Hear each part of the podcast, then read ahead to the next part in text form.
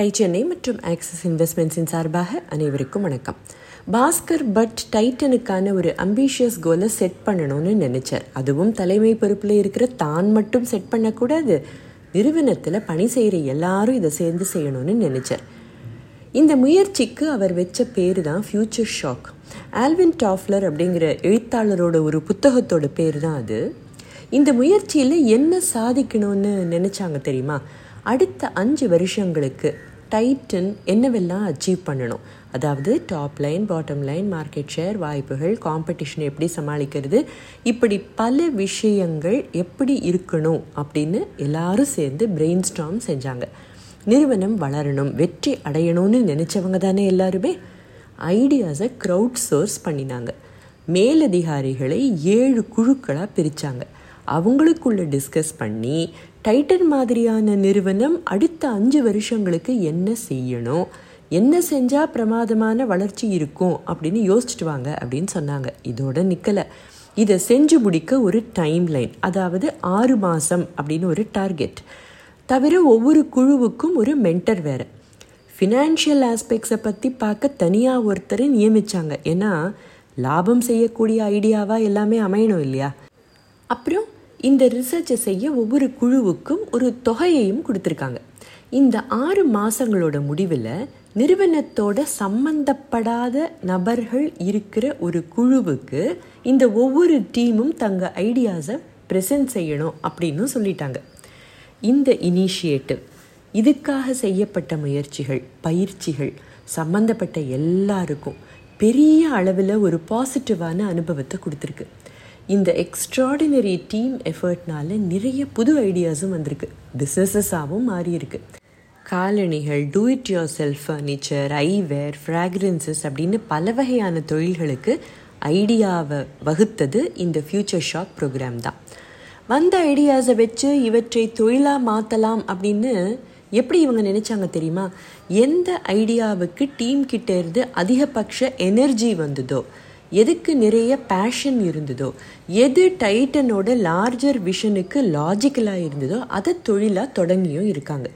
Return on investment இருக்கணும் அப்படின்னு நினைக்கிறது தானே சரியான தொழில் யுக்தி. ரீட்டெயில் சம்மந்தப்பட்ட தொழில்களைத்தான் தொடங்கினாங்க அப்படிங்கிறது நாம் இங்கே கவனிக்க வேண்டிய ஒரு விஷயம். ஐடியா யார் கொடுத்தாங்களோ அவங்கள அந்த தொழிலில் இன்வால்வும் செஞ்சுருக்காங்க. இப்படி வந்த ஒரு ஐடியா தான் டைட்டன் ஐ ப்ளஸ் இதை ஒரு தொழிலாக தொடங்கிறதுக்கு முன்னால் அதை பற்றி முழுமையாக தெரிஞ்சுக்க வேண்டாமா? இப்படி செஞ்சதுனாலையும் செய்யாததுனாலையும் பல பாடங்களை ஏற்கனவே டைட்டன் கற்றுக்கிட்டு இருக்காங்களே இல்லையா? கண் கண்ணாடி சம்மந்தப்பட்ட எக்ஸிபிஷன்ஸ் கடைகள் இது சம்மந்தப்பட்ட சப்ளை செயின் டிஸ்ட்ரிபியூஷன் சேனல் அப்படின்னு ஆப்ரேஷன்ஸ் ரிலேட்டடாக என்னவெல்லாம் கற்றுக்க முடியுமோ எல்லாத்தையும் விவரமாக கற்றுக்கவும் செஞ்சாங்க டைட்டன் ஐ ப்ளஸ் குழு. இந்த கண் கண்ணாடி பிஸ்னஸ் என்ன அவ்வளோ பெரிய ஐடியாவா? இல்லை புது ஐடியாவா அப்படின்னா அதெல்லாம் இல்லை. இவங்க தான் ஃபாஸ்ட் ட்ராக் அப்படிங்கிற பிராண்டில் சன்கிளாஸஸை ஏற்கனவே வித்துட்டு இருந்தாங்களே. ப்ரிஸ்கிரிப்ஷன் கிளாஸஸை விற்கிற ஒரு தொழிலாக தான் டைட்டன் ஐ ப்ளஸ் இருக்கணும் அப்படின்னு இவங்க நினைச்சாலும் ஒரு சிலர் இந்த தொழிலை வேறு விதமாக பார்த்துருக்காங்க. அதாவது கண்ணாடி விற்கிற தொழில் இது இல்லை. யார் ப்ரிஸ்கிரிப்ஷன் கிளாஸஸ் போட்டுப்பாங்க? கண்ணில் பிரச்சனை இருக்கிறவங்க தானே. அது ஒரு ஹெல்த் இஷ்யூ இல்லையா? நாம தான் அந்த செக்மெண்ட்லேயே இல்லையே. நாம் ஸ்டைல் செக்மெண்ட்டில் தானே இருக்கோம். அதில் தானே ஃபாஸ்ட் ட்ராக் சன்கிளாஸஸை விற்கிறோம் அப்போ எதுக்கு இந்த புது தொழிலில் இறங்கணும் அப்படிங்கிறது ஒரு சிலரோட கேள்வியாக இருக்குது பல எக்ஸ்பர்ட்ஸ் அப்புறம் விவரம் தெரிஞ்சவங்க அப்படின்னு எல்லாரும் என்ன சொல்லியிருக்காங்க தெரியுமா? ஏற்கனவே இருக்கிற கண் கண்ணாடி கடைகளில் பல பிரச்சனைகள் இருக்குது தவிர கண்ணாடி போட்டுக்கிற மக்களோட எண்ணிக்கையும் அதிகமாகிக்கிட்டே இருக்குது இது ஒரு சூப்பரான பிஸ்னஸ் நிறைய மார்ஜின் கொடுக்குற பிஸ்னஸாக அமையும் அப்படின்னு சொல்லியிருக்காங்க. இதோட அடிப்படையில் வாட்ச் டிவிஷனுக்கு கீழே தொடங்கப்பட்டது தான் டைட்டன் ஐ ப்ளஸ் இந்த தொழில் தொடங்கின காலகட்டத்தில் ஐவேர் ரீட்டெயில் ஒரு மிகப்பெரிய அன்ஆர்கனைஸ் செக்டராக தான் இருந்தது. இதை ஒரு வாய்ப்பாக பார்த்து ரெண்டாயிரத்தி ஏழில் பெங்களூரில் ஃபெசிலிட்டி அதுவும் ஆயிரத்தி தொள்ளாயிரத்தி எண்பத்தி ஏழில் டைட்டன் ஷோரூம் முதல்ல திறந்தாங்க இல்லையா ஒரு இடத்துல. அதே இடத்துல தான் இந்த கண் கண்ணாடி கடையையும் தொடங்கினாங்க. டாட்டா மற்றும் டைட்டன் மேலே இருந்த ஒரு நம்பிக்கையினால பிஸ்னஸ் மெதுவாக வளர தொடங்குச்சு. இந்த ஸ்டேஜுக்கு அப்புறமா அதை ஒரு தனியான அதாவது ஒரு செப்பரேட் யூனிட்டாகவும் பிரித்தாங்க ஒரு நிமிஷம் யோசிச்சு பாருங்க.